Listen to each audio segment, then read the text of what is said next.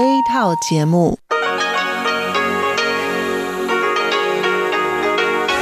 ที่นี่สถานีวิทยุเรดิโอไต้หวันอินเตอร์เนชันแนล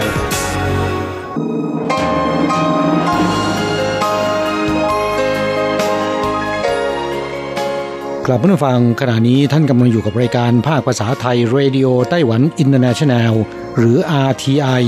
ออกกระจายเสียงจากกรุงไทเปไต้หวันสาธารณรัฐจีน เป็นประจำทุกวันนะครับ นอกจากรับฟังทางเครื่องรับวิทยุได้แล้ว ยังสามารถรับฟังรายการผ่านระบบออนไลน์ได้ที่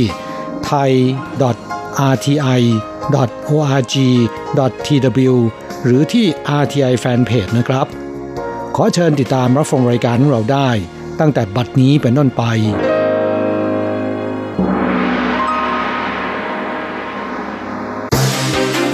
ลำดับแรก ขอเชิญติดตามรับฟัง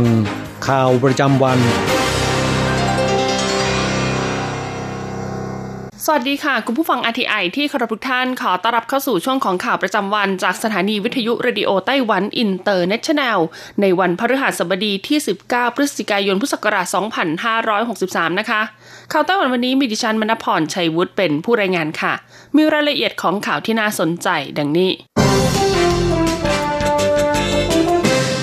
ลุ่มสิ่งแวดล้อมไต้หวันต่อต้านการปล่อยน้ำปนเปื้อนกัมมันตรังสีลงทะเล ย้ำญี่ปุ่นอย่าทำร้ายประเทศเพื่อนบ้าน ช่วงเช้าวันที่ 19 พฤศจิกายน กลุ่มอนุรักษ์สิ่งแวดล้อมในไต้หวันอาทิกลุ่ม Green Citizen Action Alliance กลุ่ม Citizen of the Earth กลุ่ม Greenpeace กลุ่ม Homemaker United Foundation และกลุ่ม Green Party ไต้หวัน ได้รวมตัวกันหน้าที่ทำการกระทรวงการต่างประเทศไต้หวัน เพื่อยื่นหนังสือต่อต้านรัฐบาลญี่ปุ่น ถึงกรณีที่จะปล่อยน้ำปนเปื้อนสารกัมมันตรังสี 1.2 ล้านตันลงสู่มหาสมุทร โดยน้ำเหล่านี้เป็นน้ำหล่อเย็นเตาปฏิกรณ์โรงไฟฟ้านิวเคลียร์ฟุกุชิมะซึ่งรั่วไหลจากเหตุสึนามิถล่มเมื่อ 9 ปีก่อน กลุ่มอนุรักษ์สิ่งแวดล้อมไต้หวันระบุว่า เตาปฏิกรณ์ของโรงไฟฟ้านิวเคลียร์ฟุกุชิมะยังต้องมีการเติมน้ำทะเลเพื่อลดระดับความร้อนอย่างต่อเนื่อง สิ่งปฏิกูลที่สะสมอยู่จึงเพิ่มปริมาณขึ้นเรื่อยๆ ดังนั้นหากญี่ปุ่นจะทำการปล่อยน้ำซึ่งปนเปื้อนปฏิกูลนิวเคลียร์เหล่านี้ลงสู่ท้องทะเล ไม่เพียงชาวประมงญี่ปุ่นที่จะได้รับความเดือดร้อน แต่อุตสาหกรรมการประมงของท้องทะเลโดยรอบซึ่งรวมถึงไต้หวัน ก็จะต้องได้รับความเสียหายอย่างหลีกเลี่ยงไม่ได้ด้วยเช่นกัน ดังนั้นจึงอยากขอให้ทางกระทรวงการต่างประเทศไต้หวัน ชี้แจงสาเหตุของการต่อต้านการกระทำดังกล่าวให้รัฐบาลญี่ปุ่นรับทราบ พร้อมเรียกร้องให้ญี่ปุ่นหยุดการกระทำใด ๆ ที่จะเป็นการสร้างหายนะให้กับประเทศเพื่อนบ้านและมหาสมุทรแปซิฟิก คุณโอเจียงอันโฆษกกระทรวงการต่างประเทศไต้หวันกล่าวว่า กระทรวงการต่างประเทศมีความกังวลและให้ความสำคัญกับกรณีนี้เป็นอย่างมาก เพราะเกี่ยวข้องกับสภาพแวดล้อมทางทะเล การอนุรักษ์ระบบนิเวศ และความปลอดภัยต่อสุขภาพของประชาชน กระทรวงการต่างประเทศจะหารือกับคณะกรรมการพลังงานปรมาณูสภาบริหารไต้หวัน และประสานความร่วมมือไปยังญี่ปุ่น เพื่อช่วยการจัดการปัญหาดังกล่าวต่อไป นิทรรศการ 2020 Pop Up เอเชียเริ่มแล้วมีผลิตภัณฑ์ความคิดสร้างสรรค์ 300 ชิ้นร่วมจัดแสดง ในระหว่างวันที่ 19 ถึง 20 พฤศจิกายนนี้ ศูนย์วัฒนธรรมซงซาน Culture and Creative Park กรุงไทเป ได้มีการจัดงานนิทรรศการ 2020 Pop Up Asia ขึ้น บริเวณโกดังที่ 3 4 และ 5 ซึ่งปีนี้มี 10 ทีมครีเอทีฟในทวีปเอเชีย ประกอบด้วยเอเต้จากญี่ปุ่น LACC จากเกาหลีใต้ The Mall Group และ Happening and Friends จากประเทศไทย Tail and e r l e r Lab จากฮ่องกง Tab s a c c a f Market จากมาเก๊า Nine Gallery จากมาเลเซีย BRB จากกัมพูชา The Week Group จากอังกฤษและทีมไทเปเข้าร่วม มีผลิตภัณฑ์จากความคิดสร้างสรรค์ทั้งในและต่างประเทศร่วมจัดแสดงกว่า 300 ชิ้น โดยส่วนจัดแสดงในครั้งนี้จะแบ่งออกเป็น 5 โซน ประกอบด้วยเอกลักษณ์พิเศษแห่งเอเชีย ห่วงโซ่อุตสาหกรรมการผลิต Reconnect ความคิดสร้างสรรค์ในท้องถิ่น แรงบันดาลใจในการสร้างสรรค์ผลงานและความร่วมมือข้ามพรมแดน ซึ่งทีมผู้จัดงานเผยว่า แม้ปีนี้จะได้รับผลกระทบจากการแพร่ระบาดของโควิด -19 จนทำให้ผู้ประกอบการงานฝีมือด้านศิลปะหัตถกรรมจากต่างประเทศจำนวนมาก ไม่สามารถเดินทางเข้ามาร่วมงานที่ไต้หวันได้ แต่ผลิตภัณฑ์ที่นำมาจัดแสดงในงานปีนี้ยังคงเต็มเปี่ยมไปด้วยความคิดสร้างสรรค์และมีหลากหลายประเภทสำหรับผู้ที่สนใจเข้าชมงานต้องเสียค่าบัตรเข้าชมคนละ 280 เหรียญไต้หวัน สามารถดูรายละเอียดเพิ่มเติมได้นะคะ บนเว็บไซต์ popupasia.com หรือ Facebook Pop-up Asia ไต้หวันประกาศมาตรการป้องกันโควิด -19 ช่วงฤดูหนาว ผู้เดินทางเข้าไต้หวันทุกคนต้องมีใบรับรองผลตรวจโควิด -19 เป็นลบเริ่ม 1 ธันวาคมนี้ พร้อมระงับ 4 บริษัทจัดหางานอินโดนีเซียส่งแรงงานติดโควิดเข้าไต้หวันวันที่ 19 พฤศจิกายน ไต้หวันพบผู้ป่วยโควิด -19 เพิ่มอีก 2 ราย ซึ่งเป็นผู้ติดเชื้อที่เดินทางมาจากต่างประเทศได้แก่ตุรกีและอินโดนีเซีย ส่งผลให้ตอนนี้ไต้หวันมียอดผู้ป่วยสะสม 609 ราย เสียชีวิต 7 ราย และรักษาหายแล้ว 541 ราย นอกจากนี้เพื่อเพิ่มมาตรการป้องกันการแพร่ระบาดในช่วงฤดูใบไม้ร่วงและฤดูหนาวระหว่างประเทศให้เข้มงวดมากขึ้น ศูนย์บัญชาการโรคระบาดไต้หวันจึงประกาศว่า ตั้งแต่วันที่ 1 ธันวาคม พุทธศักราช 2563 ถึง 28 กุมภาพันธ์ พุทธศักกราช 2564 ประชาชนที่จะเดินทางเข้ามายังไต้หวันไม่ว่าชาติใดก็ตาม รวมถึงแรงงานต่างชาติจำเป็นต้องมีผลตรวจโควิด -19 เป็นลบก่อนเดินทางภายใน 3 วัน ในส่วนของการป้องกันในชุมชน การเข้าไปภายในสถานที่สาธารณะ 8 แห่งต้องสวมหน้ากากอนามัย มิฉะนั้นจะต้องระวังโทษปรับ 3,000 ถึง 15,000 เหรียญไต้หวันสำหรับการรักษาทางการแพทย์จะเสริมการแจ้งเตือนในเรื่องของการตรวจคัดกรอง และมาตรการกระตุ้นอื่น ๆ ให้มากขึ้น และเนื่องจากในช่วงที่ผ่านมาแรงงานอินโดนีเซียที่เข้ามาทำงานในไต้หวันส่วนใหญ่ตรวจพบเชื้อโควิด -19 ศูนย์บัญชาการโรคระบาดไต้หวันจึงแถลงว่า ตั้งแต่วันที่ 20 พฤศจิกายนเป็นต้นไป แรงงานอินโดนีเซียที่เข้ามาทำงานในไต้หวันทั้งหมดจำเป็นต้องเข้ารับการกักตัวในศูนย์กักกันโรค และระงับการนำเข้าแรงงานอินโดนีเซียของ 4 บริษัทจัดหางาน แต่ไม่รวมแรงงานอินโดนีเซียที่ได้รับวีซ่าก่อนวันที่ 19 พฤศจิกายน พุทธศักราช 2563 อากาศหนาวแล้วผู้ประกอบการไต้หวันเตรียมนำเสนอเมนูสุกี้หม้อไฟรสชาติใหม่ๆ หวังคว้าโอกาสทางธุรกิจ จากสถิติพบว่าคนไต้หวันรับประทานสุกี้หม้อไฟประมาณ 3 ล้านชุดต่อปี สร้างมูลค่าทางธุรกิจประมาณ 30,000 ล้านเหรียญไต้หวัน ดังนั้นเพื่อแย่งชิงโอกาสทางธุรกิจนี้ ผู้ประกอบการร้านอาหารไต้หวันจำนวนมากจึงเตรียมพร้อมนำเสนอเมนูสุกี้หม้อไฟรสชาติใหม่ๆ ขึ้นเสิร์ฟในช่วงฤดูหนาวที่กำลังจะมาถึง เริ่มกันที่ร้านอาหารในเครือบริษัท TTFB Company Limited ที่เตรียมนำเมนูสุกี้หม้อไฟสไตล์อาเซียน ซึ่งมีส่วนผสมของกะทิข่าตะไคร้ใบมะกรูดเครื่องเทศสมุนไพรและอาหารทะเล วางจำหน่ายในร้าน Thai Town Cuisine และร้าน Very Thai Restaurant ต่อมาเป็นเมนูสุกี้หม้อไฟไก่ต้มน้ำมันงาใส่เห็ดออรินจิ และเห็ดชิเมจิ วางจำหน่ายในร้าน Shann Rice Bar และเมนูหม้อไฟซุปเจียวหมาใส่หมูสามชั้น ที่ใช้พริกป่าและพริกจากประเทศไทย เพื่อวางจำหน่ายในร้าน TenTen Hunan Cuisine ด้านห้องอาหารสุขโขทัยของโรงแรม Sheraton Grand Taipei Hotel นะคะ ก็เตรียมนำเสนอเมนูสุกี้หม้อไฟรสชาติไทย ซึ่งประกอบด้วยน้ำซุปต้มยำเห็ดรวมมิตร กับน้ำซุปต้มตะไคร้ที่ผสมกับอาหารทะเลคุณภาพพรีเมียมวางจำหน่าย ส่วนห้องอาหาร Checkers ซึ่งเสิร์ฟอาหารแบบบุฟเฟ่ต์นานาชาติของโรงแรม Caesar Park Taipei ก็เตรียมนำเมนูสุกี้หม้อไฟซุปผักกาดดองใส่หมูสามชั้นกับปูทะเล และเมนูหม้อไฟเนื้อแพะอบชานอ้อยออกวางจำหน่าย ขณะที่ร้านอาหารชนเผ่าพื้นเมืองอย่างบาดาซัน ก็เตรียมนำเมนูสุกี้หม้อไฟออกวางจำหน่ายถึง 5 รสชาติ ประกอบด้วยสุกี้หม้อไฟซุปหมาล่าเนื้อจระเข้หรือปลาย่าง สุกี้หม้อไฟซุปผักกาดดองหมู สุกี้หม้อไฟซุปไก่ต้มน้ำมันงา สุกี้หม้อไฟซุปุปหัวปลาต้มสูตรโบราณ และสุกี้หม้อไฟซุปเห็ดรวมมิตรผสมคอลลาเจน ซึ่งจะเป็นทางเลือกใหม่ๆให้กับผู้บริโภค ในการรับประทานสุกี้หม้อไฟช่วงฤดูหนาวนี้แรงงานไทยภาคเกษตรที่เข้ามาไต้หวันกลุ่มแรกเริ่มทำงานในพื้นที่นครเกาสงแล้ว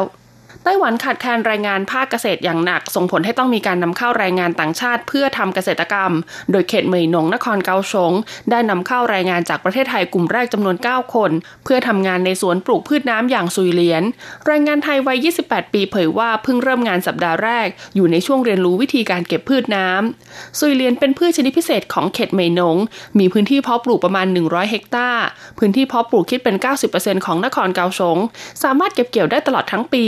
เป็นพืชที่สร้างรายได้ให้กับเกษตรกรได้เป็นอย่างดี แต่ต้องเหนื่อยมากเพราะทำงานในน้ำเป็นเวลานานทำให้ขาดแคลนแรงงานจึงต้องนำเข้าแรงงานต่างชาติผ่านคณะกรรมการการเกษตร คณะกรรมการการเกษตรเผยว่าเนื่องจากเป็นประเภทงานบริการ ดังนั้นแรงงานต่างชาติภาคเกษตรไม่ต้องเสียค่าในหน้าให้กับบริษัทจัดหางาน เพียงแต่ต้องเสียค่าบริการรายเดือนนายจ้างจัดหาอาหารสามมื้อและที่พัก ทั้งยังเข้าถึงประกันสุขภาพประกันแรงงานและค่าจ้างขั้นต่ำเมื่อมาถึงไต้หวันและสิ้นสุดการกักตัว 14 วัน จะถูกส่งไปทำงานตามสวนต่างๆ ตอนนี้สมาคมการเกษตรเหมยหนงได้รับอนุมัติให้นำเข้าแรงงานต่างชาติแล้ว 100 คน คาดว่าปีหน้าจะนำเข้ามาอีกประมาณ 3,000 คน เพื่อแก้ไขปัญหาขาดแคลนกำลังรายงานภาคเกษตร จบการรายงานข่าวไต้หวัน สวัสดีค่ะ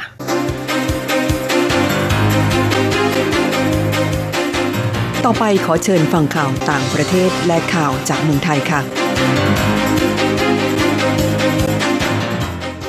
สวัสดีค่ะ คุณผู้ฟังที่เคารพ ช่วงของข่าวต่างประเทศและข่าวในเมืองไทยรายงานโดยดิฉันการจยากริชยาคมค่ะ ข่าวต่างประเทศสำหรับวันนี้นั้นเริ่มจากข่าว จีนรัสเซียอิหร่านเกาหลีเหนือสี่ชาติภัยไซเบอร์ร้ายแรงที่สุดของแคนาดาศูนย์เพื่อความปลอดภัยไซเบอร์แคนาดารายงานเตือนว่า ภัยไซเบอร์ร้ายแรงที่สุดต่อชาวแคนาดาและองค์กรในแคนาดา คือโครงการที่ได้รับการสนับสนุนจากทางการในจีนแผ่นดินใหญ่ รัสเซีย อิหร่าน และเกาหลีเหนือ ทั้ง 4 ประเทศนี้พยายามเสริมสร้างศักยภาพ ในการก่อกวนโครงสร้างพื้นฐานสำคัญของแคนาดา เช่นระบบไฟฟ้า เพื่อเดินหน้าเป้าหมายที่วางไว้ นอกจากนี้ยังมุ่งเจาะจงทรัพย์สินทางปัญญาที่เกี่ยวข้องกับการแพร่ระบาดของโรคโควิด -19 เพื่อหวังเพิ่มความสามารถของตนเองในการรับมือกับโรคนี้ส่วนภัยไซเบอร์ต่อชาวแคนาดาและธุรกิจแคนาดา มุ่งไปที่การสอดแนมและการหาทางมีอิทธิพลทางความคิด ภัยไซเบอร์ที่ซับซ้อนที่สุดเป็นกลุ่มที่ได้รับการสนับสนุนจากทางการ โดยมีแรงจูงใจจากเป้าหมายทางเศรษฐกิจ อุดมการและภูมิรัฐศาสตร์ จากสถิติของศูนย์ต่อต้านการโกงแคนาดาพบว่า ปีที่แล้วอาชญากรรมไซเบอร์สร้างความเสียหายให้แก่ประชาชนแคนาดามากกว่า 43 ล้านดอลลาร์แคนาดา หรือประมาณ 997 ล้านบาท ข่าวต่อไป วัคซีนแอสตราเซเนกาสร้างภูมิคุ้มกันได้ดีกับผู้สูงวัย วารสารการแพทย์ Lancet ตีพิมพ์ผลการทดลองฉบับเต็มว่า ผลการทดลองระยะที่ 2 ของวัคซีนแอสตราเซเนกาที่พัฒนาร่วมกับมหาวิทยาลัยออกซฟอร์ดพบว่าอาสาสมัครวัย 70 ปีขึ้นไปที่มีความเสี่ยงสูงต่อการป่วยหนักและเสียชีวิตจากโรคโควิด -19 สามารถสร้างภูมิคุ้มกันได้ดี มีปฏิกิริยาตอบสนองของแอนติบอดีและ T cell ที่พบในอาสาสมัครสูงอายุอย่างดีเยี่ยม วัคซีนนี้จึงน่าจะช่วยปกป้องกลุ่มเสี่ยงสูงได้ แต่ต้องทดลองเพิ่มจนกว่าจะแน่ใจ คณะนักวิจัยกำลังทดลองระยะที่ 3 เพื่อยืนยันผลดังกล่าว และจะทดสอบด้วยว่าวัคซีนดังกล่าว สามารถสร้างภูมิคุ้มกันให้แก่ผู้คนในวงกว้าง รวมถึงกลุ่มคนที่มีปัญหาสุขภาพอยู่แล้วหรือไม่ ต่อไปขอเชิญคุณผู้ฟังรับฟังข่าวในเมืองไทยค่ะ นายกออกถแถลงการบังคับใช้กฎหมายทุกฉบับเอาผิดผู้ชุมนุม ยึดหลักสากลพลเอกประยุทธ์จันโอชา นายกรัฐมนตรี และรัฐมนตรีว่าการกระทรวงกลาโหม ออกถแถลงการนายกรัฐมนตรี รายละเอียดดังต่อไปนี้ จากสถานการณ์การชุมนุมในห่วงที่ผ่านมา ซึ่งรัฐบาลและทุกฝ่ายกำลังร่วมกันหาทางออกโดยสงบและสันติ บนพื้นฐานของกระบวนการตามกฎหมาย และการปกครองระบอบประชาธิปไตย อันมีพระมหากษัตริย์ทรงเป็นประมุข อย่างไรก็ตามสถานการณ์ดังกล่าวยังไม่มีท่าทีที่จะบรรเทาลง แม้รัฐบาลได้แสดงความจริงใจในการแก้ปัญหา โดยหน่วยงานด้านความมั่นคงได้ใช้ความพยายามปฏิบัติหน้าที่ ในการรักษาความสงบเรียบร้อย รวมทั้งติดตาม และประเมินสถานการณ์อย่างใกล้ชิดดำเนินการต่างๆ ตามหลักสากลด้วยความระมัดระวัง โดยตั้งอยู่บนพื้นฐานของการรักษาบรรยากาศ ของความรักความสามัคคีปรองดองของทุกคนในชาติ เพื่อรักษาผลประโยชน์ของบ้านเมือง และประชาชนส่วนใหญ่ของประเทศเป็นสำคัญปัจจุบันสถานการณ์ยังคงไม่คลี่คลายไปในทิศทางที่ดีนัก และมีแนวโน้มจะพัฒนาไปสู่ความขัดแย้งนำไปสู่ความรุนแรงมากยิ่งขึ้น หากปล่อยให้เป็นเช่นนี้ต่อไป อาจเกิดความเสียหายต่อประเทศชาติและสถาบันอันเป็นที่รักยิ่ง รวมทั้งความสงบสุขปลอดภัยในชีวิตและทรัพย์สินของประชาชนโดยทั่วไป รัฐบาลและหน่วยงานด้านความมั่นคง จึงจำเป็นต้องเพิ่มความเข้มข้นในการปฏิบัติ โดยจะบังคับใช้กฎหมายทุกฉบับ ทุกมาตราที่มีอยู่ดำเนินการต่อผู้ชุมนุมที่กระทำความผิด ฝ่าฝืนกฎหมาย เพิกเฉยต่อการเคารพสิทธิเสรีภาพของบุคคลอื่น โดยจะดำเนินคดีต่างๆ ให้เป็นไปตามกระบวนการยุติธรรมของประเทศที่สอดคล้องกับหลักการสากล ต่อไปเป็นอัตราแลกเปลี่ยนประจำวันพฤหัสบดีที่ 19 พฤศจิกายน พุทธศักราช 2563 อ้างอิงจากธนาคารกรุงเทพสาขาไทเป โอนเงิน 10,000 บาทใช้เงินเหรียญไต้หวัน 9,620 เหรียญ แลกซื้อเงินสด 10,000 บาทใช้เงินเหรียญไต้หวัน 9,960 เหรียญ1ดอลลาร์สหรัฐใช้เงินเหรียญไต้หวัน 28.76 เหรียญแลกซื้อค่ะ คุณผู้ฟังคะนั่นเป็นช่วงของข่าวต่างประเทศและข่าวในเมืองไทย รายงานโดยดิฉันการจยากริชยาคมค่ะ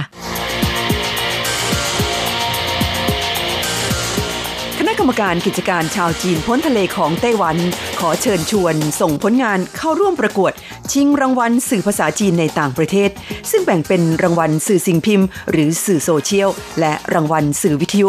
โดยหวังว่าจะเป็นการสนับสนุนสื่อภาษาจีนในต่างประเทศ ให้มีการนำเสนอข่าวสาร เกี่ยวกับความเพียรพยายาม และการบำเพ็ญตนให้เป็นประโยชน์ของชาวไต้หวันในทั่วทุกมุมโลก อันเป็นการผนึกกำลังชาวจีนพ้นทะเล เพื่อให้ทั่วโลกมองเห็นความสำคัญของไต้หวัน ผลงานที่ส่งเข้าร่วมการประกวดต้องเป็นข่าวภาษาจีน ที่นำเสนอในเชิงลึก และแสดงเห็นถึงความเป็นมืออาชีพ มีโอกาสคว้าเงินรางวัล 2,500 ดอลลาร์สหรัฐ รับสมัครผลงานตั้งแต่บัดนี้จนถึง 30 พฤศจิกายนนี้ หรือเข้าไปดูข้อมูลเพิ่มเติมได้จาก www.ocac.gov.tw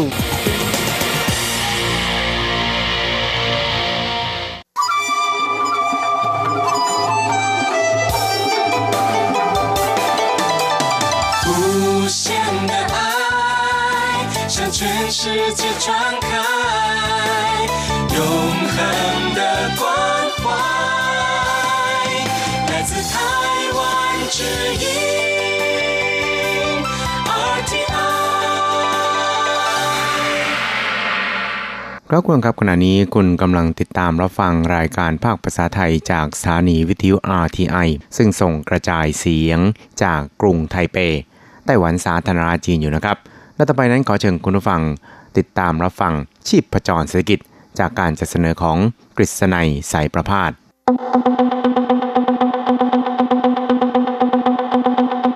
เศรษฐกิจก้าวไกลประชาสุขสันต์จับชีพประจรเศรษฐกิจสู่บันไดแห่งความผาสุก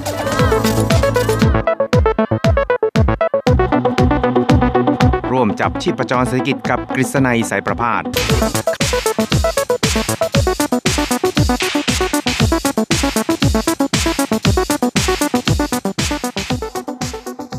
วัสดีครับคุณผู้ฟังที่รักและเคารพทุกท่านครับ ผมกฤษณัยสารพาดก็กลับมาพบกับคุณผู้ฟังอีกครั้งหนึ่งครับ ในช่วงเวลาของชีพประจรเศรษฐกิจนะครับ ซึ่งก็จะพบกับคุณผู้ฟังเป็นประจำทุกสัปดาห์ครับ ในค่ำวันพระหัสแล้วก็เช้าวันศุกร์3ครั้งด้วยกันนะครับ ก็จะนำเอาเรื่องราวความเคลื่อนไหว ที่น่าสนใจทางด้านเศรษฐกิจในไต้หวันในช่วงที่ผ่านมา มาเล่าสู่ให้กับคุณผู้ฟังได้รับฟังกันนะครับสำหรับเรื่องแรกในวันนี้นะครับก็อาจจะเป็นเรื่องราวที่เป็นข่าวดีสำหรับไต้หวันนะครับ เพราะว่าเป็นการกระชับ ความร่วมมือทางด้านเศรษฐกิจและการค้า ระหว่างไต้หวันกับสหรัฐนะครับ ซึ่งก็อาจจะกล่าวได้ว่ายืดเยื้อมานานพอสมควรเลยทีเดียวนะครับ กว่าที่การพูดคุยกันทางด้านเศรษฐกิจในระดับสูง ระหว่างทั้งสองฝ่ายนั้นจะเป็นจริงขึ้นนะครับ ซึ่งก็เรียกได้ว่ารอกันมานานนานนานทีเดียวครับจนกระทั่งไต้หวันนั้นต้องยอมอ่อนข้อให้โดยการเปิดตลาด เนื้อหมูจากสหรัฐที่มีสารแลคโตพามีนในระดับที่ได้รับการรับรองว่ามีความปลอดภัยต่อสุขภาพนะครับ ซึ่งก็จะเริ่มตั้งแต่ต้นปีหน้านะครับ เพราะฉะนั้นเนี่ยก็อาจจะเป็นเงื่อนไขหนึ่งที่ทำให้ฝ่ายสหรัฐนั้นยินดีที่จะเปิดการเจรจาทางด้านเศรษฐกิจและการค้ากับไต้หวันในระดับสูงนะครับ ซึ่งในส่วนนี้เนี่ยนะครับแน่นอนนะครับว่าทางการจีนคอมมิวนิสต์นั้นก็ ออกมาแสดงจุดยืนคัดค้าน การเจรจาในระดับทางการระหว่างทั้งสองฝ่ายนะครับ แต่ว่าสหรัฐเองนั้นก็ต้องคำนึงถึงผลประโยชน์ของตัวเองเช่นเดียวกันครับ เพราะฉะนั้นเนี่ยก็ไม่ได้ไปใส่ใจกับเสียงประท้วงของจีนเท่าไหร่นักนะครับ ก็จะเดินหน้าในการพูดคุยเจรจากับไต้หวันในแง่ของเศรษฐกิจและการค้าต่อไปนะครับ ซึ่งถึงแม้ว่าจะเป็นการ ประชุมนะครับหรือว่าการพูดคุยกันในระดับรัฐมนตรีช่วยก็ตามนะครับ แต่ว่าก็ถือได้ว่าเป็นการเปิดสกราชใหม่ ให้แก่ความสัมพันธ์ทางด้านเศรษฐกิจ และการค้าระหว่างไต้หวันกับสหรัฐนะครับ ครับซึ่งการประชุมดังกล่าวเนี่ยก็ประกาศโดยนายไมค์ปอมเปโอนะครับรัฐมนตรีว่าการกระทรวงการต่างประเทศของสหรัฐครับก็ได้ประกาศระบุครับบอกว่าจะส่งเคทแคลชนะครับรัฐมนตรีช่วยว่าการกระทรวงการต่างประเทศสหรัฐ ซึ่งดูแลทางด้านเศรษฐกิจนะครับแล้วก็ทางด้านพลังงานของสหรัฐโดยตรงนี่นะครับมาเจรจากับไต้หวันนะครับในแง่ของเศรษฐกิจซึ่งก็จะถือได้ว่าเป็นการเจรจากันในส่วนของอ ที่จะพูดคุยกันให้ลึกซึ้งยิ่งขึ้นนะครับ โดยได้ตั้งชื่อการเจรจาในคราวนี้นะครับว่าเป็นการเจรจาหุ้นส่วน เพื่อความรุ่งเรืองทางเศรษฐกิจไต้หวันสหรัฐหรือเรียกว่าไต้หวัน US Economic Prosperity Partnership Dialogue นะครับ โดยการเจรจาดังกล่าวนั้น ไต้หวันนั้นก็จะส่ง รัฐมนตรีช่วยเศรษฐการของไต้หวันก็คือนายเฉินเจิ้งฉีนะครับ ซึ่งก็ดูแลทางด้านเศรษฐกิจของไต้หวัน โดยเฉพาะอย่างยิ่งในแง่ของความสัมพันธ์ทางด้านเศรษฐกิจกับต่างประเทศของไต้หวันนี่นะครับ ไปเจรจากันที่กรุงวอชิงตันดีซีเมืองหลวงของสหรัฐนะครับ ซึ่งก็ถือว่าเป็นอีกปรากฏการณ์หนึ่งแล้วก็เป็นการเปิดหน้าสกราชใหม่ ให้แก่ความสัมพันธ์ระหว่างไต้หวันนะครับ โดยในส่วนของกระทรวงการต่างประเทศไต้หวันนั้น ก็จะ มีเจ้าหน้าที่ที่เกี่ยวข้องนะครับไม่ว่าจะเป็นกระทรวงต่างประเทศหรือว่าหน่วยงานอื่น ๆ เข้าร่วมการประชุมในระบบออนไลน์นะครับก็คือส่วนอื่น ๆ นั้นก็จะอยู่ที่ไต้หวันนะครับ ก็จะเป็นการเจรจากันแบบเรียลไทม์นะครับซึ่งก็ถือได้ว่าเป็นอีกปรากฏการณ์หนึ่งนะครับว่ามีหัวหน้าคณะเนี่ยไปเจรจากันที่สหรัฐนะครับ ส่วนสมาชิกอื่น ๆ เนี่ยก็อยู่ในไต้หวันนะครับ ทั้งนี้เนี่ยก็เป็นผลมาจากการระบาดของโควิด -19 นั่นเองครับ ครับโดยนางโอเจียงอันนะครับโฆษกกระทรวงต่างประเทศของไต้หวันสาธารณจีนนั้น ก็ได้ระบุชี้แจงเกี่ยวกับการเจรจาในคราวนี้นะครับว่า ถือเป็นการเปิดสกราชใหม่ ให้แก่ความสัมพันธ์ทางเศรษฐกิจและการค้าระหว่างไต้หวันกับสหรัฐ ซึ่งก็ชี้ชัดถึงความสัมพันธ์ในฐานะหุ้นส่วนยุทธศาสตร์ ด้านเศรษฐกิจทั่วโลกระหว่างไต้หวันกับสหรัฐ เพื่อนำไปสู่ความร่วมมือที่ล้ำลึก และก็กว้างขวางมากยิ่งขึ้นระหว่างกัน โดยกระทรวงการต่างประเทศไต้หวันนะครับก็ได้ ตั้งความหวังเอาไว้ว่าจะร่วมมือกับหน่วยงานที่เกี่ยวข้องต่างๆนะครับเพื่อความสัมพันธ์ที่ล้ำลึกยิ่งขึ้น ระหว่างไต้หวันกับสหรัฐนั่นเองครับครับแล้วก็ในช่วงที่ผ่านมานะครับโดยเฉพาะยิ่งในยุคของรัฐบาลท่านประธานาธิบดีโดนัลด์ทรัมป์แห่งสหรัฐ ซึ่งถึงแม้ว่าตอนนี้เนี่ยก็ยังไม่รู้ว่าออกหัวออกก้อยในเรื่องของผลการเลือกตั้งผู้นำไต้ผู้นำสหรัฐนะครับ แต่ว่าก็ได้ แสดงความเป็นมิตรต่อไต้หวันอย่างดีเยี่ยมนะครับ โดยเฉพาะอย่างยิ่งในแง่ของการอนุมัติการจำหน่ายอาวุธให้แก่ไต้หวันเนี่ยนะครับในช่วง 4 ปีที่ผ่านมานั้น ก็อนุมัติถึง 10 ครั้งนะครับแล้วก็ก่อนที่จะมีการเลือกตั้งผู้นำสหรัฐ 2 สัปดาห์เนี่ยก็อนุมัติถึง 3 ครั้งทีเดียวนะครับก็ถือได้ว่าเป็นการเสริมสมรรถนะ หรือว่าเสริมศักยภาพในการป้องกันประเทศของไต้หวันเนี่ยได้เป็นอย่างดีเลยทีเดียวนะครับแล้วก็เนื่องจากว่าการที่ จีนนี่นะครับก็ได้ส่งเครื่องบินเนี่ยเข้ามาลุกล้ำไต้หวันนะครับก็คือลุกล้ำเขตแสดงตนของไต้หวันเนี่ยบ่อยครั้งก็ทำให้สหรัฐนั้นต้องคำนึงถึง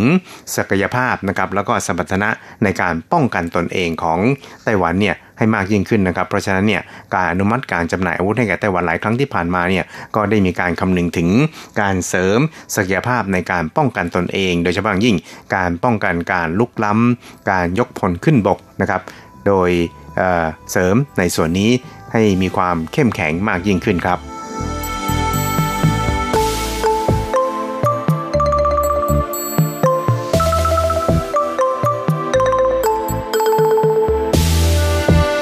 ครับอีกเรื่องครับเราก็ไปดูกันที่การอัดฉีด คูปอง 3 เท่าอีกระลอกหนึ่งของไต้หวันนะครับ ซึ่งคูปอง 3 เท่าเนี่ยท่านผู้ฟังก็คงจะยังคงจำกันได้ดีนะครับว่าในช่วงกลางปีก็คือในช่วงหลังจากที่เกิดการระบาดของโควิด -19 เนี่ยทางรัฐบาลไต้หวันนั้นก็ต้องการที่จะกระตุ้นเศรษฐกิจนะครับ เพราะว่าเมื่อมีการระบาดของโควิด -19 เกิดขึ้นมานี่นะครับสภาวะการแห่งการบริโภคภายในเนี่ยก็ชะงักงันไปพอสมควรครับเพราะว่าไม่มีใครกล้าออกจากบ้านนะครับ เพราะฉะนั้นเนี่ยก็ไม่มีการบริโภคเกิดขึ้นมากมายนักนะครับ และหลังจากที่การระบาดของโควิด -19 ในไต้หวันเนี่ยเริ่มชะลอตัวลงนะครับในช่วงประมาณกลางเดือนกรกฎาคมเนี่ยนะครับทางรัฐบาลของท่านนายกรัฐมนตรีซูเจินชางครับก็ได้ใช้มาตรการกระตุ้นเศรษฐกิจนะครับโดยการขายคูปอง 3 เท่านะครับที่บอกว่า 3 เท่าเนี่ยก็คืออให้ ชาวไต้หวันทั้งหมดเนี่ยนะครับ23ล้านคนเนี่ยควักเงินออกมาจากในกระเป๋าเนี่ย1,000 เหรียญไต้หวันนะครับก็คือประมาณพันบาทเนี่ยมาแลกซื้อคูปองกับทางรัฐบาลนะครับซึ่งก็จะได้คูปองไป 3 เท่าก็เป็น 3,000 เหรียญไต้หวันนะครับแล้วก็คูปองนี้ก็สามารถนำเอาไปจับจ่ายซื้อของได้เกือบทุกชนิดเลยทีเดียวนะครับโดยเฉพาะอย่างยิ่งร้านค้าต่างๆ แล้วก็ร้านสะดวกซื้อเนี่ยก็รับคูปองเนี่ยแบบชนิดที่เรียกว่าไม่มีการ ทอนเงินสดนะครับ คือถ้าเป็นแบงค์คูปอง 200เนี่ยก็จะต้องจ่ายครบ 200 หรือว่าเกินกว่านั้นอะไรทำนองเนี่ยนะครับ ซึ่งก็ปรากฏว่าในส่วนนี้นะครับ ทางรัฐบาลเนี่ยก็รู้สึกว่าพอใจพอสมควรครับ เพราะว่าผู้คนในไต้หวันนี่นะครับกว่าร้อยละ97นี่นะครับ ก็มาซื้อคูปองนี้ไปแล้วนะครับ ซึ่ง คิดเป็นจำนวนประชากรในประมาณ 22.97 ล้านคนนะครับ ก็ปรากฏว่ามีการเอาไปจับจ่ายใช้สอย แล้วก็อัดเม็ดเงินเข้าสู่ตลาดเนี่ยนะครับได้ถึงประมาณแสนล้านเหรียญไต้หวันเลยทีเดียวนะครับ ซึ่งก็เรียกได้ว่าเเป็นการเสริมศักยภาพนะครับ หรือว่าเป็นการเติมเชื้อเพลิงให้กับ ระบบเศรษฐกิจไต้หวันเนี่ยได้เป็นอย่างดีเลยทีเดียวนะครับ แต่ก็ตามเนี่ยคูปอง 3 เท่าที่ชาวไต้หวันใช้กันอยู่ตอนนี้นะครับ ก็กำลังจะหมดอายุลงในเดือนหน้าก็คือสิ้นปีนี้นะครับ เพราะฉะนั้นเนี่ยในช่วงนี้เนี่ยก็จะต้องเร่งนะครับเติมเชื้อเพลิงเข้าไปอีกนะครับ โดยเมื่อสัปดาห์ที่ผ่านมาครับท่านนายกรัฐมนตรีซูจันชางนั้น ก็ได้อนุมัติแผนการในการ จ่ายคูปอง 3 เท่านี่นะครับให้กับบรรดาชาวต่างชาติที่มีถิ่นที่อยู่ถาวรในไต้หวันก็คือมีใบต่างด้าวในไต้หวันนะครับก็จะมีสิทธิ์ในการซื้อคูปอง 3 เท่านี้เช่นเดียวกันนะครับ ซึ่งไม่ทราบว่าคุณผู้ฟังได้ไปซื้อกันมายังนะครับ เพราะว่าเริ่มกันมาแล้วตั้งแต่เมื่อวันจันทร์ที่ผ่านมาก็คือวันที่ 16 พฤศจิกายนนะครับ ซึ่งนอกจาก จะเป็นการจำหน่ายให้กับชาวต่างชาติที่มีใบถิ่นที่อยู่ถาวรแล้วนี่นะครับนักการทูตต่างชาติที่ประจำอยู่ในไต้หวันนั้นก็มีสิทธิ์นี้ด้วยเช่นเดียวกันนะครับโดยทางกระทรวงการต่างประเทศของไต้หวันนั้น ก็จะเป็นผู้รับผิดชอบดำเนินการในการแจกจ่ายนะครับหรือว่า จำหน่ายคูปองนี้ให้กับบรรดานักการทูตในไต้หวันนะครับ ซึ่งแผนการดังกล่าวนี้ก็คาดว่าน่าจะมีชาวต่างชาติในไต้หวันประมาณ 13,000 คนนะครับที่ได้รับอนิสงจากการนี้นะครับ แล้วก็คิดว่าน่าจะสามารถกระตุ้นเศรษฐกิจในช่วงปลายปีนี้ได้เป็นอย่างดีเลยทีเดียวนะครับ เพราะว่ากล่าวได้ว่าเป็นช่วงคริสต์มาสนะครับแล้วก็เป็นช่วงแห่งการช้อปปิ้งด้วยครับ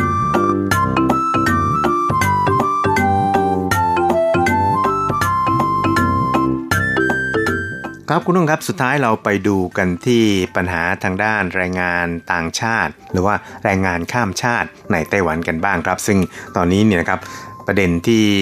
ทำให้ท่านรัฐมนตรีแรงงานของไต้หวันเนี่ยปวดเสียนเวียนกล้าวนะครับ ก็เห็นจะได้แก่ประเด็นที่เกี่ยวข้องกับแรงงานอินโดนีเซียนะครับ ซึ่งก็อยู่ในไต้หวันเนี่ยจำนวนมากทีเดียวนะครับประมาณ 2 0 0 0 0 0 คนนะครับ ก็ทำงานใน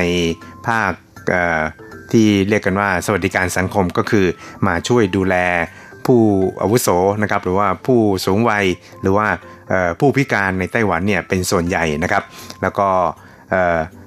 ทำให้ผู้พิการในไต้หวันเนี่ยต้องพึ่งพา แรงงานข้ามชาติเหล่านี้เนี่ยค่อนข้างมากเลยทีเดียวนะครับ ซึ่งที่ผ่านมาเนี่ยการเข้ามาทำงานในไต้หวันนั้น แรงงานอินโดนีเซียเหล่านี้นะครับก็จะต้องรับผิดชอบค่าใช้จ่ายด้วยตัวเองนะครับไม่ว่าจะเป็นในแง่ของค่าตัวเครื่องบิน ในแง่ของค่าตัวสุขภาพอะไรต่างๆนี่นะครับก็ต้องรับผิดชอบด้วยตนเองนะครับแต่ว่าทางการอินโดนีเซียนั้นก็ได้มีการแจ้งให้กับไต้หวันนะครับทราบว่าต่อไปเนี่ยทางรัฐบาลอินโดนีเซียเนี่ยก็จะให้นายจ้างไต้หวันนี่นะครับ เป็นผู้รับผิดชอบค่าใช้จ่ายต่างๆ ทั้งหมดนะครับซึ่งตอนแรกเนี่ยก็ไม่ได้ระบุนะครับว่ามีอะไรบ้าง แต่หลังจากที่ทางนายจ้างฝ่ายไต้หวันเนี่ยก็ได้เรียกร้องให้ทางกระทรวงแรงงานเนี่ยต้องไปเจรจาในเรื่องนี้นะครับซึ่งถ้าว่ามาผลักภาระทั้งหมดให้กับนายจ้างไต้หวันเนี่ยก็จะทำให้นายจ้างไต้หวันเนี่ยได้รับความเดือดร้อนมากเป็นพิเศษเลยทีเดียวนะครับ ซึ่งหลังจากนั้นเนี่ยทาง นางสีหมิงชุนนะครับรัฐมนตรีแรงงานไต้หวันนั้นก็ได้มีการยืนยันนะครับว่าตอนนี้เนี่ยทางการอินโดนีเซียนั้นก็ได้ตอบกลับมาแล้วนะครับว่าค่าใช้จ่ายต่างๆ เหล่านี้ที่จะให้นายจ้างไต้หวันเป็นผู้รับผิดชอบนั้นมีอะไรบ้างนะครับก็มีทั้งหมด 11 รายการนะครับซึ่งก็จะเริ่มตั้งแต่ปีใหม่ก็คือ 1 มกราคมปีหน้าเป็นต้นไปนะครับโดยทั้ง 11 รายการเนี่ยก็ประกอบไปด้วยค่าตั๋วเครื่องบินโดยสารไปกลับไต้หวันอินโดนีเซียนะครับค่าธรรมเนียมวีซ่าทำงาน ค่ารับรองสัญญาจ้างค่าในหน้าของบริษัทจัดหางาน ค่าเปลี่ยนหนังสือเดินทาง ค่าธรรมเนียมใบรับรองประวัติอาชญากรรม ค่าเบี้ยประกันสังคม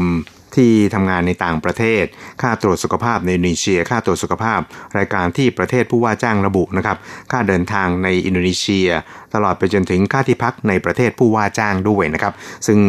ตอนแรกเนี่ยนะครับทางนายจ้างเนี่ยก็มีการคำนวณกันคร่าวๆนะครับว่าค่าใช้จ่ายในส่วนนี้เนี่ยจะสูงถึง 70,000 ถึง 1 0 0 0 0แสนเหรียญไต้หวันเลยทีเดียวนะครับ เพราะฉะนั้นเนี่ยทางด้านนางสีมิงชุนนั้นก็รู้สึกว่าไม่พอใจนะครับ เพราะว่าเดิมทีเนี่ย ทั้งสองฝ่ายก็มีการตกลงกันนะครับว่าหากมีการเปลี่ยนแปลงเงื่อนไขในการว่าจ้างใดๆเนี่ยก็ควรจะต้องนั่งลงมาเจรจากันนะครับแต่ว่าอินโดนีเซียไม่ได้มีการเปิดการเจรจา แล้วก็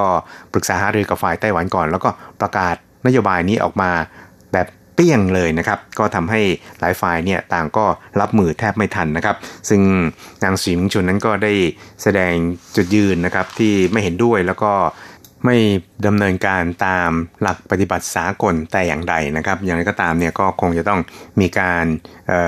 เจรจานะครับ แล้วก็มีการพูดคุยกันในรายละเอียดต่อไปนะครับ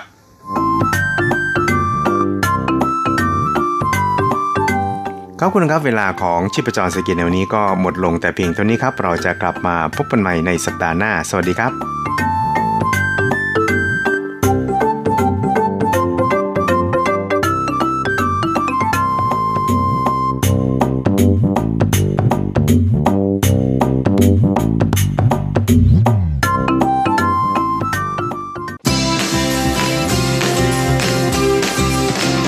ข่าวเด็ดกีฬามัน รู้ลึกฉับไว ไม่ว่าที่ไหนในโลกกว้างกับทีระยางและเจาะลึกกีฬาโลก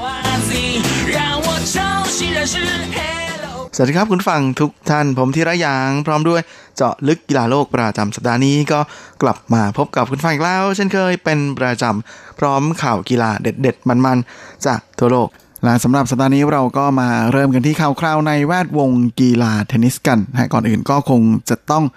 ขอแสดงความยินดีกับราชินีเทนนิสหญิงคู่ คนใหม่ของวงการเทนนิสโลกนะฮะนั่นก็คือสาวเซียสูเวยสาวไต้หวันนะฮะที่แม่ก็ได้รับการยืนยันจาก WTA แล้วอย่างเป็นทางการด้วยนะฮะว่าเธอ จบฤดูการแข่งขันของปีนี้ในฐานะมือวางอันดับหนึ่งนะในประเภทหญิงคู่ ซึ่งก็ถือเป็นนักกีฬาไต้หวันคนที่สองนะที่สามารถ จบฤดูการแข่งขันในตำแหน่งนี้ได้สำเร็จถัดจากในปี 2017 ที่สาวจันยงรานสามารถขึ้นถึงมืออันดับหนึ่งของโลกได้สำเร็จเหมือนกันในประเภทหญิงคู่นะตอนนั้นจันยงรานจับคู่กับมาตินาฮิงกิสนะฮะลงแข่งในประเภทคู่แล้วก็กวาดแชมป์เป็นว่าเล่นเหมือนกัน โดยปีนี้เชี่ยสวยนะก็สามารถ จับคู่กับบาโบราสไตรโควานะฮะสาวเช็ก แล้วก็กวาดแชมป์ในระดับ WTA ทัวร์มาได้ถึง 4 รายการนะรวมทั้งยังเป็นรองแชมป์นะของแกรนด์สแลมรายการใหญ่อย่างออสเตรเลียนโอเพนด้วย ส่วนสำหรับในด้านการคิดคะแนนเพื่อจัดอันดับโลกของ WTA ทัวร์ในปีนี้นะก็มีความเปลี่ยนแปลงจากปีก่อนๆนะเพราะว่าปีนี้หลังจากเดือนมีนาคมเป็นต้นมาเนี่ยก็ไม่มีการแข่งขันนะเพราะฉะนั้นอันดับโลกก็เลยหยุดแค่นั้นอยู่ตรงแค่นั้น เพราะฉะนั้นการคิดอันดับโลกของปีนี้นะก็เลยมาคิดกันใหม่นะตั้งแต่เดือนมีนาคมของปีที่แล้ว มาจนกระทั่งถึงเดือนธันวาคมของปีนี้ โดยในส่วนของประเภทเดี่ยว จะคิดคะแนนที่ดีที่สุดใน 16 สนาม แล้วก็ในประเภทคู่ จะคิดคะแนนที่ดีที่สุดใน 11 สนามทำให้หญิงเดี่ยวนั้นก็ตกเป็นของแอชลีย์บาร์ตี้สาวออสเตรเลีย ที่เป็นคนคว้าไปในส่วนของมือวันดับหนึ่งของโลก ส่วนเซซูเวยที่จับคู่กับสไตรโควานั้น ก็คว้ามาได้ 4 แชมป์นะของ WTA ทัวร์แล้วก็รองแชมป์ออสเตรเลียนโอเพนนะในขณะที่เฟรนช์โอเพนนั้นก็ไปถึงรอบ 16 คู่สุดท้ายนะฮะมาทำให้ผลงานของเธอในปีนี้อยู่ที่ชนะ 23 แล้วก็แพ้ 2 ซึ่งจริงแล้วเซซูเวยเธอขึ้นถึงอันดับหนึ่งของโลกตั้งแต่วันที่ 2 มีนาคมเมื่อช่วงต้นปีแล้วนะฮะ แล้วก็มาจนถึงปัจจุบันนี้ ถ้าไม่นับช่วงเวลาที่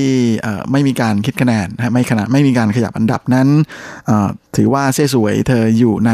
อันดับหนึ่งของโลกมาติดต่อกันเป็นสัปดาห์ที่ 18 แล้ว และแน่นอนฮะว่าการขึ้นถึงอันดับหนึ่งของโลกแล้วก็ได้ จบฤดูกาลแข่งขันที่อันดับหนึ่งของโลกในประเภทหญิงคู่ของเชสวยในครั้งนี้ก็เป็นครั้งแรกของเธอเหมือนกันนะฮะจริงๆ ช่วงก่อนหน้านี้ที่เธอฮอนๆตอนที่จับคู่กับสาวจีนนะก็คือผงซุยนะฮะที่ร่วมกันคว้าทั้ง French Open แล้วก็วิมเบิลดันมาครองได้สำเร็จนั้น ตอนนั้นเนี่ยก็เคยขึ้นอันดับหนึ่งของโลกมาแล้วนะแต่ว่าอยู่ในช่วงกลางๆปีนะแต่ไม่ได้จบ ช่วงปลายปีที่อันดับหนึ่งของโลกนะก็เป็นครั้งแรกของเธอจริงๆนะในครั้งนี้ที่ได้จบอันดับหนึ่งของโลกจริงๆนะก็ก็ต้องคงจะต้องขอแสดงความยินดีด้วยซึ่งสาวเจ้าเองนะทันทีที่ทราบข่าวก็ได้โพสต์ขอบคุณคู่หูนะฮะที่ช่วยกันคว้าแชมป์มากมายนะก็คือบาโบราไซโควานะฮะบอกว่าต้องอขอบคุณไซโความาก ๆ เลย ก็ถือเป็นข่าวดีของวงการกีฬาไต้หวันข่าวหนึ่งเลยนะฮะสำหรับการขึ้นถึงการจบฤดูการแข่งขันปกตินะในตำแหน่งอันดับหนึ่งของโลกของเซียสวยในครั้งนี้นะเพราะแม่ก็เป็นผลงานที่ถือว่าไม่ง่ายเลยนะกว่าที่เธอจะเดินมาที่จุดนี้ได้นะเพราะเซียสวยเองก็ผ่านผ่านทั้งช่วงขาขึ้นแล้วก็ขาลงนะฮะจริงๆปีที่ผ่านมาปีนี้เนี่ยก็ถือเป็นปีที่ค่อนข้างจะดีทีเดียวนะสำหรับเซียสวยนะถ้าแม้น่าเสียดายที่ริง ๆ นั้นก็คือดันมีโควิดเสียก่อนฮะมิฉะนั้นก็เชื่อว่าเธอน่าจะทำผลงานได้ดีกว่านี้นะ เพราะว่าในส่วนของออสเตรเลียโอเพนนั้นในประเภทเดี่ยวนะเธอก็ล้มมืออันดับแบบต้น ๆ ได้หลายคนจนกลายมาเป็นหนึ่งใน topic นะฮะฮอต ฮิตของทางออสเตรเลียนโอเพนเลยนะในช่วงนั้นรวมไปถึงช่วงต้นปีเนี่ยสวยเธอเล่นประเภทเดี่ยวได้ดีมากนะแต่ก็หลังจากหยุดมาแล้วก็กลับมาเปิดใหม่นั้นกลายเป็นว่าผลงานของเธอก็ร่วง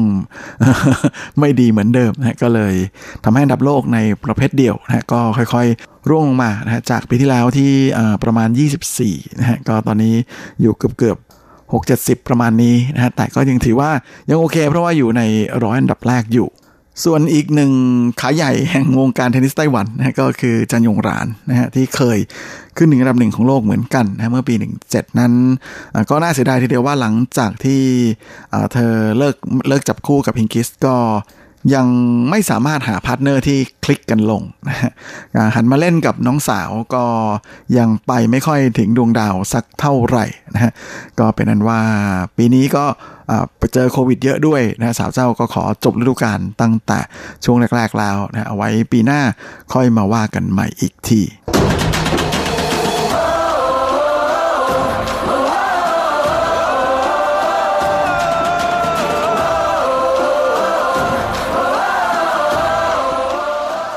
สำหรับอีกข่าวหนึ่งในวันนี้นะฮะก็มากันที่ข่าวคราวของ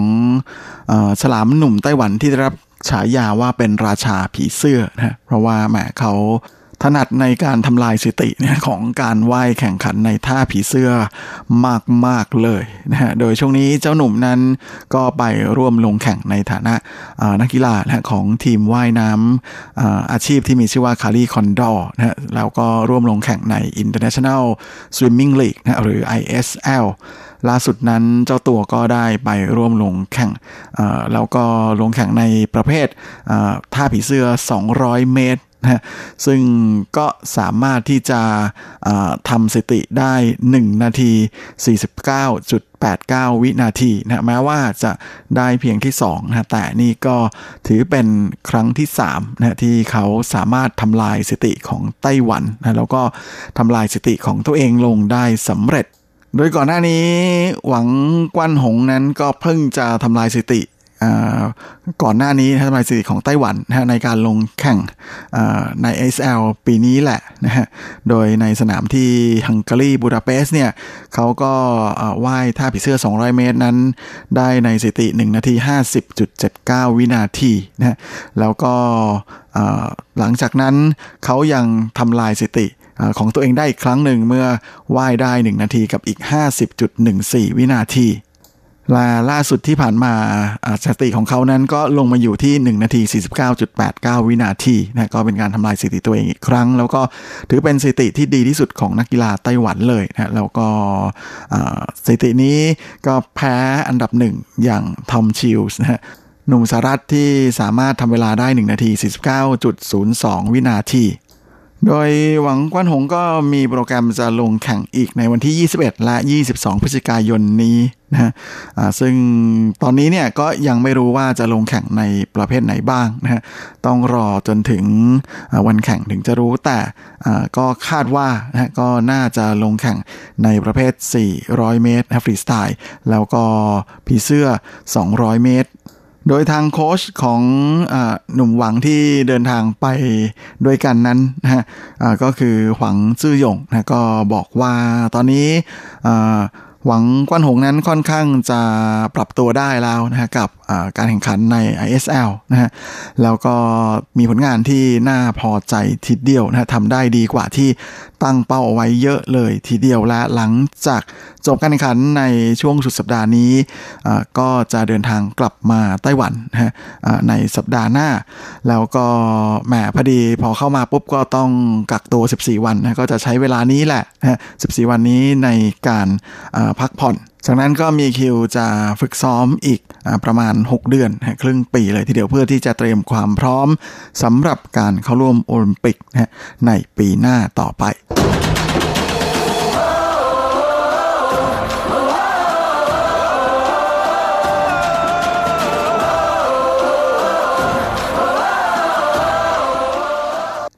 สำหรับช่วงท้ายรายการวันนี้นะครับก็มีข่าวคราวเกี่ยวกับการถ่ายทอดสดการแข่งขันกีฬาในไต้หวันมา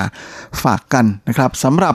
แฟนวอลเลย์บอลนั้นแหมก็มีให้ชมกันอย่างจุใจเลยนะในช่วงวันหยุดสุดสัปดาห์ที่กำลังจะมาถึงนะทั้งวันที่ 21นะวันเสาร์และวันที่ 22 วันอาทิตย์ก็จะมีการถ่ายทอดวอลเลย์บอล ซึ่งเป็นการแข่งขันของลีกวอลเลย์บอลอาชีพของไต้หวันนะครับ โดยในวันที่ 21นะวันเสาร์นั้นก็จะเริ่มการถ่ายทอดสดตั้งแต่เวลา 12นาฬิกา55 นาทีนะทางช่อง Eleven Sport 1 ซึ่งก็คืออถ้าคุณเป็นเคเบิลทีวีเนี่ยจะอยู่ที่ช่อง 75นะฮะแต่ถ้าคุณชม MOD นี้จะอยู่ที่ช่อง 231 แล้วก็จะเป็นการแข่งขันระหว่างทีมไถเตียนกงซือนะกับทีมเทาหยวนไถฉัน นะฮะลาหลังจากนั้นเวลาบ่ายสามโมง ก็จะเป็นการถ่ายทอดสดการแข่งขันของทีมไถจงฉางลี่นะฮะที่จะเจอกับทีมคอนติ แล้วก็ห้าโมงเย็นนะจะเป็นการถ่ายทอดสด การพบกันระหว่างไอซันหลินนะกับทีมไถเตี้ยนกงซื่อนะฮะลาตอนหนึ่งทุ่มก็จะมีการแข่งขันของไทเปจิงหวานะที่จะเจอกับจีสู้ชาวเผ่า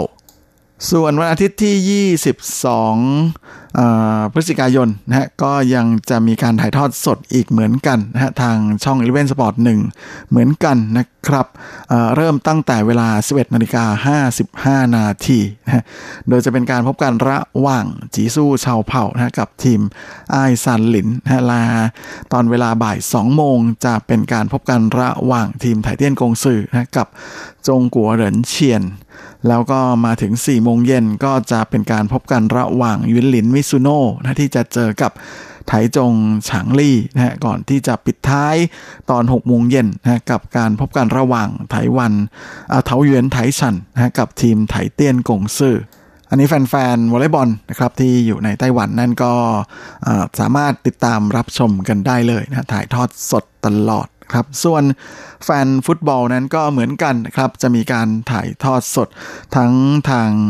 Eleven Sport 1และ Eleven Sport 2ด้วย โดยช่อง Eleven Sport 2 คือช่อง 230นะของเคเบิลทีวีนะแล้วก็เป็นช่อง 232 ใน MOD โดยวันที่ 21 นะครับวันเสาร์นั้นจะมีการถ่ายทอดทาง e v e n t Sport 2นะครับเวลา2ทุ่ม25 นาทีตามเวลาไต้หวันนะจะเป็นคู่ของนิวคาสเซิลยูไนเต็ดจะเปิดบ้านรับการมาเยือนของเชลซีสิงโตน้ำเงินครามนะฮะก่อนที่ในวันที่ 22นะฮะช่วงเวลาตีหนึ่งครึ่งนะฮะ ในไต้หวันก็จะเป็นคืนของคืนวันที่ 21นะคืนวันเสาร์ก็จะมีการถ่ายทอดการแข่งขันของท็อตแนมฮอตสเปอร์นะที่จะเจอกับแมนเชสเตอร์ซิตี้ซึ่งคู่นี้จะถ่ายทอดทาง Eleven Sport 1 นะฮะ และในคืนวันที่ 22 ก็คือคืนวันอาทิตย์ นะฮะ แต่ว่าจะเป็นเวลาเที่ยงคืนกับอีก 25 นาทีของวันที่ 23 นะครับ ก็จะมีการถ่ายทอดอสดเหมือนกันนะครับ ของคู่ลีดยูไนเต็ดนะที่จะเปิดบ้านรับการมาเยือนของเจ้าปืนใหญ่อาร์เซนอล และเวลาตีสามนะฮะของคืนวันอาทิตย์ที่ 22นะก็คือเวลา 3นาฬิกากับอีก 10 นาทีของวันที่ 23 นั้น ก็จะเป็นการถ่ายทอดสดนะของการพบกันระหว่างหงส์แดงลิเวอร์พูลนะที่มีศักดิ์ศรีเป็นแชมป์เก่านะฮะแล้วก็เตรียมเปิดบ้านรับการมาเยือนของเลสเตอร์ซิตี้นะฮะจิงจอกสยาม ที่ตอนนี้นำเป็นจ่าฝูงของตารางอยู่ ใครรักชอบทีมไหนก็ อย่าลืมตามเชียร์กันได้ตามอัธยาศัยนะครับ โดยการออกอากาศในไต้หวันนั้นจะเป็นการออกอากาศแบบ 2 ภาษานะฮะคืออใครที่อยากจะฟังเสียงบรรยายภาษาอังกฤษนะก็สามารถเลือกฟังภาษาอังกฤษได้นะหรือถ้าออยากจะฟังภาษาจีนก็ฟังภาษาจีนได้ตามชอบใจเลยนะครับ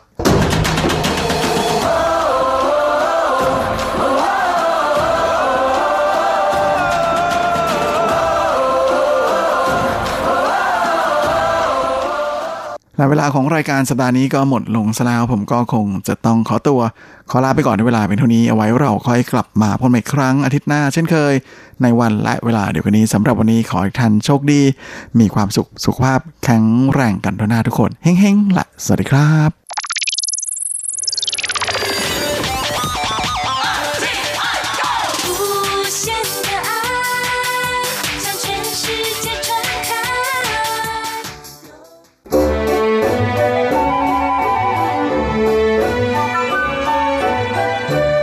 ไม่ว่าคุณจะชอบทาน คุณจะชอบทำหรือคุณจะชอบชิม หมุนมาฟังที่นี่ เรามีความอร่อย พร้อมเสิร์ฟให้คุณทุกสัปดาห์กับรายการเลาะรั้วครัวไต้หวันดำเนินรายการโดยดีเจยุ้ยมณพรชัยวุฒิ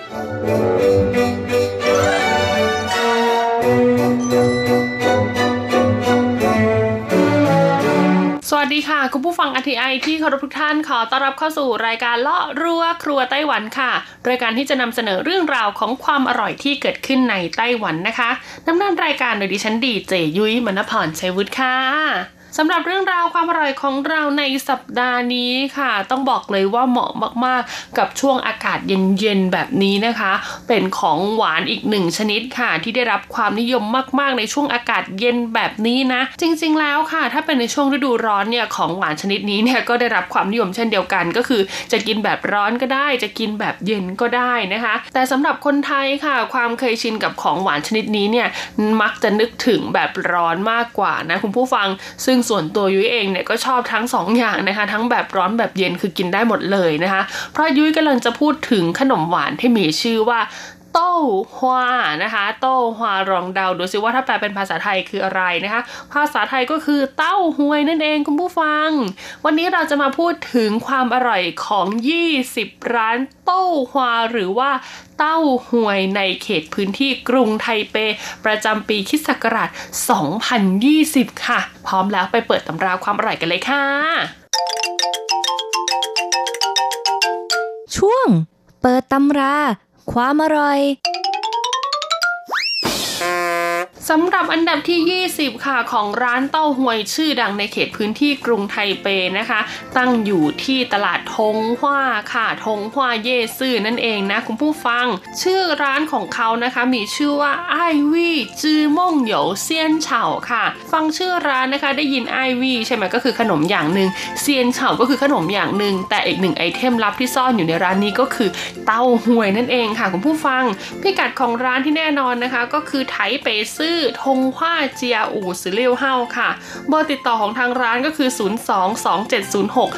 0227061257 นะคะ เปิดให้บริการตั้งแต่เที่ยงวันจนถึงตีสามเลยทีเดียว ต้องบอกเลยละค่ะว่าร้านนี้ขนาดร้านไม่ใหญ่มากนะคะ มีพื้นที่ค่อนข้างเล็กเลยทีเดียวนะคุณผู้ฟัง แล้วก็มีคนไปต่อคิวนะในสมัยก่อนที่แบบการท่องเที่ยวบูมๆเนี่ยคือเยอะมากดิฉันเองเนี่ยก็เคยเป็นหนึ่งในคนที่ไปต่อคิวมาแล้ว เพราะว่ารสชาติของเขาเนี่ยคืออร่อยจริง ๆนะคะเต้าหวยของเขาเนี่ยจะเนียนมากนะ แล้วก็กลิ่นเต้าหู้เนี่ยไม่ฉุนมากคุณผู้ฟัง และที่สำคัญพวกเครื่องเคียงเครื่องที่เขาเอาใส่ไปในเต้าหวยอย่างพวกถั่วแดง ถั่วลิสง หรือว่าถั่วเขียวบัวลอยต่างๆอะไรเหล่านี้ต้องบอกเลยว่าดีมากๆ คือดีทุกอย่างรสชาติคือดีทุกอย่าง น้ำเชื่อมน้ำแข็งอะไรของเขาที่ใส่ลงไปนี่คือ perfect ถ้าเทียบกับราคาด้วยถ้วยละ 45 เหรียญไต้หวันก็คือ perfect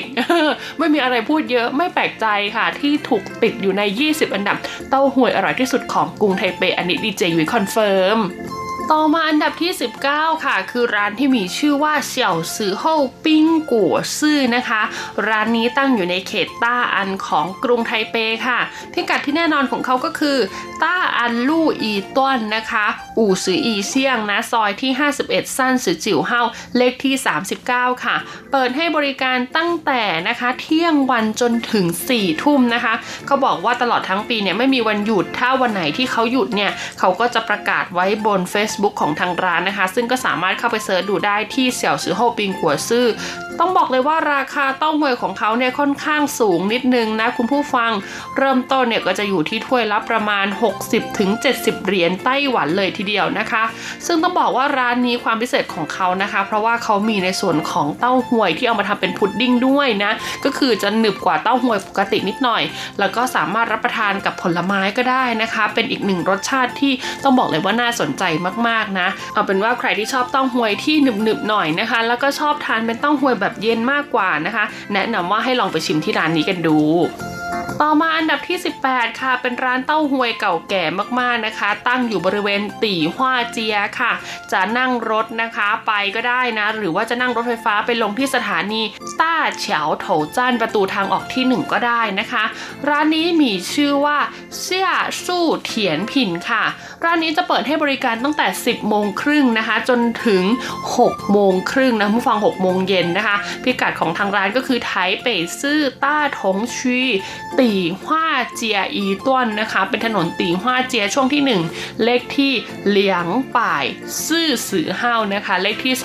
240 นะ ซึ่งร้านนี้ค่ะต้องบอกเลยนะคะ ด้วยความที่เป็นร้านเก่าแก่ค่ะวัตถุดิบหรือว่าเครื่องเคียงที่เขาเอามาใส่ในเต้าหวยเนี่ยก็ส่วนใหญ่จะเป็นแบบโบราณโบราณนะคะ มีเผือก มีบัวลอยนะคะ มีไอวี่นะ แล้วก็มีเห็ดหูหนูขาว มีลูกเดือยนะคะ มีถั่วอะไรอย่างนี้นะ และที่สำคัญค่ะสูตรพิเศษเลยที่เขาแนะนำว่าไปเนี่ยต้องลองนะ เป็นน้ำเห็ดหูหนูขาวนะคะ กินคู่กับเต้าหวยเขาบอกว่าอันนี้ดีมากๆ เหมือนเป็นของหวานเพื่อสุขภาพมากกว่านะคะ ก็คือว่าไม่ใช่แค่เป็นเต้าหวยราดน้ำเชื่อม แล้วก็ใส่บัวลอยอะไรอย่างนี้ไม่ใช่เลยนะ มันจะเป็นน้ำที่เขาเอาไว้ต้มเห็ดหูหนูขาวเพราะว่าคนไต้หวันเนี่ยเห็ดหูหนูขาวเขาทานเป็นของหวานกันนะคุณผู้ฟังก็คือว่าเป็นน้ำต้มเผ็ดหูหนูขาวนั่แหละค่ะแล้วก็เอามาใส่กับเต้าหวยนะ ซึ่งก็เป็นเต้าหวยแบบก้อนเขาก็ทำเป็นรูปสี่เหลี่ยมเหมือนเต้าหู้เลยนะคะแล้วก็วางข้างหน้าด้วยพุทราจีนแห้ง แล้วก็มีเก่ากีเม็ดสีแดงๆด้วยนะ ใครที่เป็นสายรักสุขภาพแนะนำเลยว่าต้องไปที่ร้านนี้ ต่อมาอันดับที่ 17 ค่ะ คือร้านที่มีชื่อว่าเฉินจี้โต้ฮวาฮวาเซิงถังนะคะ ร้านนี้เป็นอีกหนึ่งร้านเก่าแก่ค่ะ ตั้งอยู่ในเขตว่านหัวของกรุงไทเปนะคุณผู้ฟัง ถ้ายุ้ยจำพิกัดไม่ผิดเนี่ยน่าจะอยู่บริเวณใกล้ๆกับอา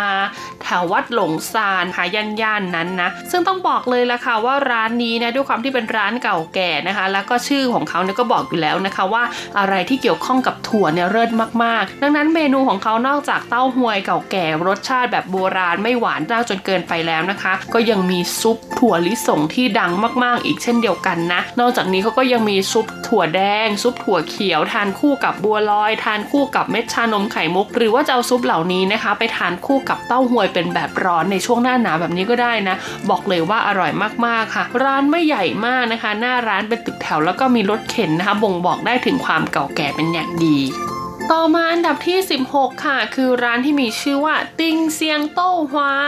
ร้านนี้ค่ะมีพิกัดตั้งอยู่ที่กรุงไทเปในเขตจงซานนะคะ บนถนนที่มีชื่อว่าสว่างเฉิงเจียสือเออเซียงนะคะ ซอยที่ 12 เลขที่เออสือปาเฮานั่นเองนะ ร้านนี้ก็เป็นอีกหนึ่งร้านเก่าแก่ค่ะ ตั้งอยู่ในเขตการค้าที่มีชื่อว่าชิงกวางซังเชวียนนะคะ บริเวณมหาวิทยาลัยต้าถงนะคุณผู้ฟัง หากใครจะเดินทางไปเนี่ยก็แนะนำว่าให้นั่งรถไฟฟ้าสายสีแดงไปลงที่สถานีมินเฉวนนะคะ หรือว่านั่งสายสีเหลืองก็ได้นะคะ ไปลงที่สถานีจงซานกัวเสี่ยวนะคะ รู้สึกเนี่ยสองสถานีนี้นะคะ แล้วก็ปักหมุดไปเลยนะ ติ่งเสียงโต้งหัวแล้วก็เดินเข้าไปเลยนะคะ ไม่ไกลมากนะร้านนี้เปิดให้บริการตั้งแต่ 11โมงเช้าจนถึง3ทุ่มครึ่งนะคะ เบอร์ติดต่อของทางร้านก็คือ 02-2593-1293 ร้านนี้ไม่ใหญ่มากค่ะหน้าร้านเล็กๆ ขายเต้าหวยเป็นหลักเลยนะคะ ติ่งเสียงโต้งหวาเนี่ยก็คือว่าจะเป็นเต้าหวยที่มีลักษณะหน้าตาเหมือนพุดดิ้ง สีจะออกเหลืองๆหน่อยค่ะ เพราะว่ามีการผสมไข่ไก่ลงไปด้วยนะคะ ในการทำเต้าหวย แล้วก็มีรสชาติให้เลือกไม่มากค่ะ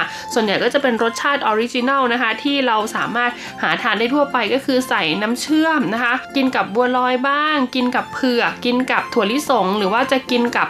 เม็ดชานมไข่มุกรวมไปถึงพวกซุปถั่วแดง ถั่วเขียวแล้วก็ถั่วเหลืองต่างๆ นั่นเอง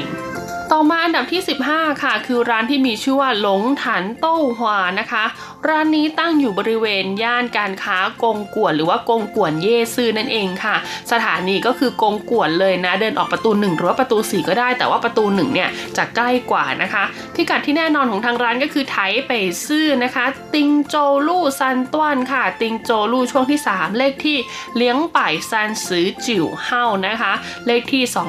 239 เปิดให้บริการทุกวันนะคะ จันทร์ถึงเสาร์นะคุณผู้ฟังหยุดทุกวันอาทิตย์ค่ะ เปิดให้บริการตั้งแต่นะคะ เที่ยงวันจนถึง4ี่ทุ่มเลยทีเดียวนะสำหรับร้านนี้สั่งง่ายมากค่ะ เต้าหวยของเขามีแค่ 2 แบบก็คือแบบร้อนกับแบบเย็นนะคะ แล้วก็ซุปที่เขาใช้ค่ะ ก็จะเป็นซุปน้ำเชื่อม แล้วก็ใส่ในส่วนของถั่วลิสงเท่านั้นนะคะ ไม่มีตัวเลือกอื่นให้เลือก ถ้าเป็นแบบร้อนนะคะเขาก็จะราดเป็นหัวเซิงทางลงไป แต่ถ้าเป็นแบบเย็นคือจะเป็นน้ำเชื่อม แล้วก็ใส่ถั่วลิสงไปอีกทีหนึ่งนั่นเองนะราคาจำหน่ายเพียงแค่ถ้วยละ 35 เหรียญไต้หวันเท่านั้นค่ะตัวยยเองเคยไปปะมาแล้วนะร้านนี้บอกเลยว่าประทับใจอร่อยมากๆ เช่นเดียวกัน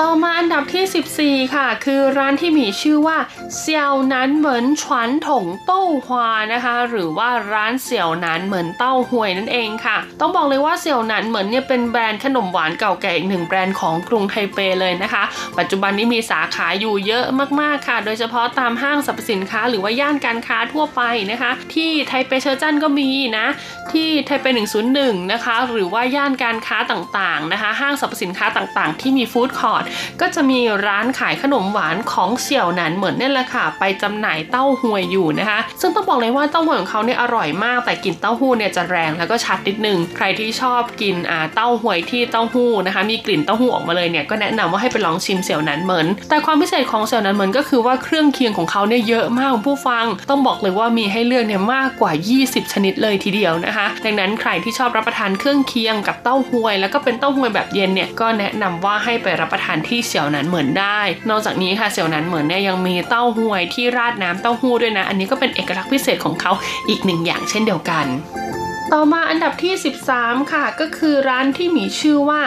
ทงฮวาเย่ซื่อจิ๋วเฟินวี่เหวียนนะคะ ต้องบอกเลยนะคะว่าร้านนี้นะถึงแม้ว่าเขาจะเป็นร้านขาย 芋圓 หรือว่าบัวลอยที่เอามาจากจิ๋วเฟินแต่ item ลับที่ซ่อนอยู่ในร้านก็คือนะคะ มีเต้าหวยด้วยค่ะ เพราะว่าหากเราเอาเต้าหวยเนี่ยมาทานคู่กับบัวลอยเหนียวหนึบจากจิ๋วเฟินนะโหบอกเลยว่าเป็นอะไรที่ฟินมากๆนะคะ พิกัดของทางร้านค่ะ ก็ตั้งอยู่ที่บริเวณตลาดกลางคืนทงฮวาเย่ซื่อนั่นเองนะซึ่งหากใครที่มีโอกาสไปทงฮวานนะคะ ก็ไปลองชิมได้ จะไปชิมร้านนี้ก็ได้ หรือว่าจะไปชิมร้านอันดับที่ 20 ที่วิแนะนำก็ได้อร่อยเหมือนกันทั้ง 2 ร้านเลยทีเดียวละค่ะ ต่อมาอันดับที่ 12 ค่ะ เป็นร้านเต้าหวยที่อยู่ออกไปนอกเมืองกันบ้างนะคะ เพราะว่าขยับไปถึงเขตไปโถของกรุงไทเปเลยทีเดียวเอาเป็นว่าใครที่อยู่แถวไปโถตั้นสวยซื้อโถผายแถวนี้นะคะ ก็สามารถไปรับประทานเต้าหวยอร่อยๆร้านนี้ได้ค่ะ ชื่อว่าร้านเต้าฮวาหลินนั่นเอง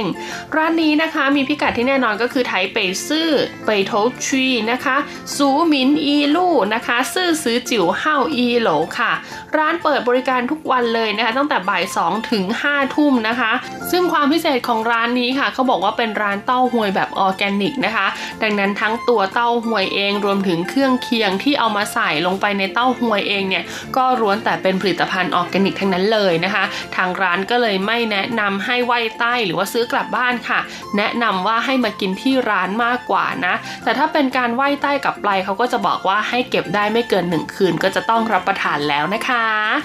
ต่อมาอันดับที่ 11 ค่ะ คือร้านที่มีชื่อว่าไล่อาผอวี่เหวียนนะคะ ต้องบอกเลยว่าร้านนี้ค่ะมีสาขา original อยู่บนจิวเฟินนะคะ หรือว่าตลาดเก่าแก่จิวเฟินนั่นเองนะ แต่ว่าจะขึ้นไปถึงจิวเฟินก็คงจะไม่ไหวนะคุณผู้ฟังหากอยากกินนะคะ ตอนนี้ก็มาเปิดสาขาอยู่ที่กรุงไทเปค่ะ บริเวณเขตต้าถงนะคะ บนถนนช้างอันซีลู่นะคะ ซอยที่